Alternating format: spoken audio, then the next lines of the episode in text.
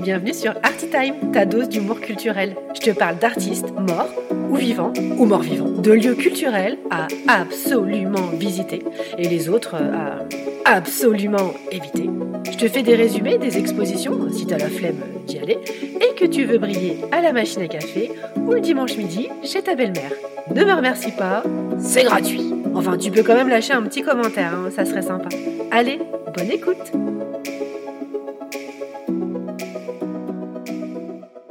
Coucou mes petits curieux, je suis bien heureuse de vous retrouver en cette rentrée 2023 si vous écoutez cet épisode au moment de sa sortie. Et puis même si vous l'écoutez à un autre moment, bah je suis quand même vachement contente de passer ces prochaines minutes avec vous. Mon petit doigt me dit que vous avez profité de cette pause estivale pour rattraper les derniers épisodes d'Artitime et faire le plein de découvertes artistiques. Pour moi aussi, cette coupure fut enfin l'occasion d'enfin écouter mes épisodes. Non, je déconne.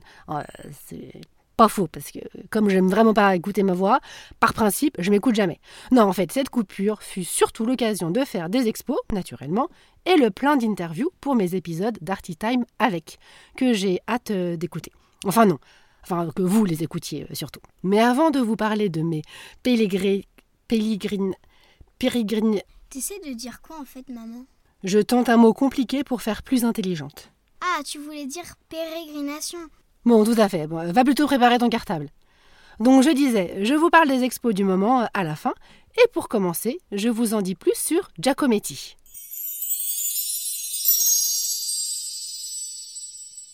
Comme son nom l'indique, euh, Alberto Giacometti est un artiste euh, italien. Je suis vital et je le reste. Ou pas. Même pas vraiment. Il est suisse. Mais sa famille est italienne.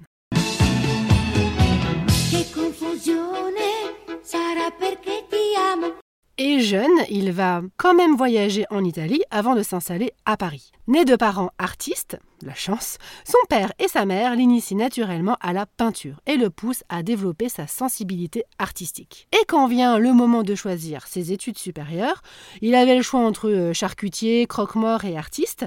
Je vous laisse deviner l'école qu'il a choisie. L'école Justin Bridou? Loupé, celle des beaux-arts.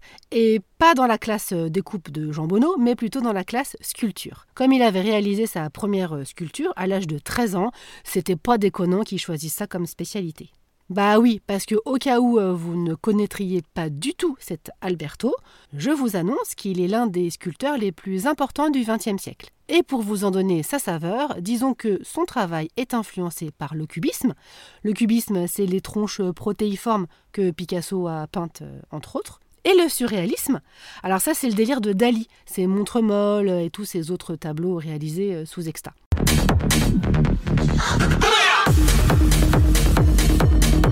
En parlant de surréalisme, on en a beaucoup parlé dans mon épisode d'Artitime avec Lucie Carbone, mais on revient à Alberto, qui s'est fait virer des surréalistes parce qu'il était devenu un peu trop euh, réaliste? Et en toile de fond, Alberto, bah, il aime aussi s'intéresser à la condition humaine et à l'existentialisme.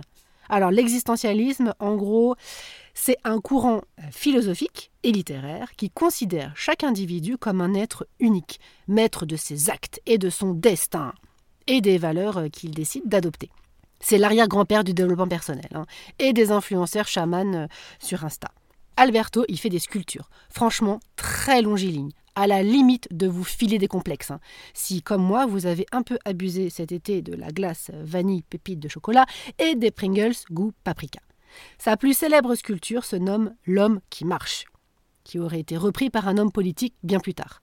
Parce que c'est notre projet formes abstraites qui tendent à disparaître par leur maigreur rendent finalement ces œuvres universelles et à la fois difficiles à cerner. C'est à Paris, dans le 14e arrondissement, qu'il installe son atelier. Il faisait à peine 24 mètres carrés. Sa caverne atelier a d'ailleurs été reconstituée à l'identique, à quelques rues de là, à la Fondation Alberto Giacometti. Et puis un jour, un événement majeur changea sa vie. Il a vu des morts. Et depuis cette rencontre, il fait une fixette sur la représentation des têtes et surtout des yeux, qui, selon lui, bah, est le siège de la vie. Il n'a pas toujours fait que des sculptures, hein. c'est d'ailleurs avec des dessins qu'il commence son œuvre très jeune, à 10 ans. Et plus tard, c'est sa femme Annette qu'il fait poser. Ah, Annette. Bah, derrière chaque grand homme se cache une grande femme. Et en ce moment, c'est en hommage à elle que se tient l'expo Annette en plus infiniment à la Fondation Giacometti dans le 14e. Là où vous pourrez découvrir la reconstitution à l'extrême identique de son atelier. Dans cette expo temporaire, on y découvre des documents d'archives très précieux, leurs échanges épistolaires, des photos de ses poses, ses dessins d'elle, nus, et évidemment des sculptures d'elle. Enfin, une dernière info qui prouve qu'il était diablement moderne et curieux, à la fin des années 1940, il diversifie une fois de plus ses techniques en utilisant le stylo à billes dès sa commercialisation. Avec cet outil moderne, bon marché, pratique, il dessine sur tous les supports qu'il trouve. Des livres, des journaux, des nappes en papier gaufrés des brasseries. Voilà, c'était la petite histoire du grand Giacometti, que vous retrouverez dans la superbe fondation qui m'a gentiment accueilli cet été. Encore merci. Et sinon, cet été, il y avait quoi d'autre à voir? Je sais pas si je vais oser vous parler de l'exposition Harry Potter à Porte de Versailles. Ça m'aidera peut-être à m'en remettre. Euh, j'étais entourée de fans absolus de la saga euh, Harry, dont ma fille. On a passé 1h30 dans 33 salles représentant les 48 univers des 56 épisodes de Harry et de son crew. Non, j'exagère. Moi, en réalité, c'était hyper bien niveau scénographie. Il y avait de l'interactivité, des décors vraiment euh, pas cheap et un peu d'histoire de rattrapage pour les gens comme moi. De ma semaine dans la torpeur d'Avignon pour son festival, je suis évidemment passé faire un coucou à la collection Lambert.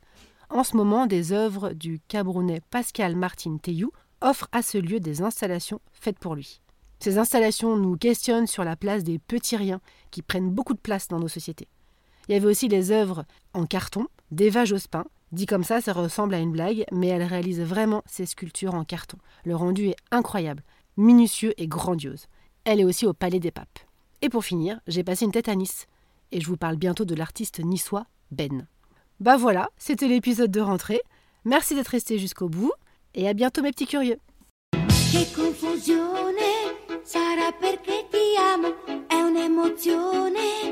Ça t'a plu?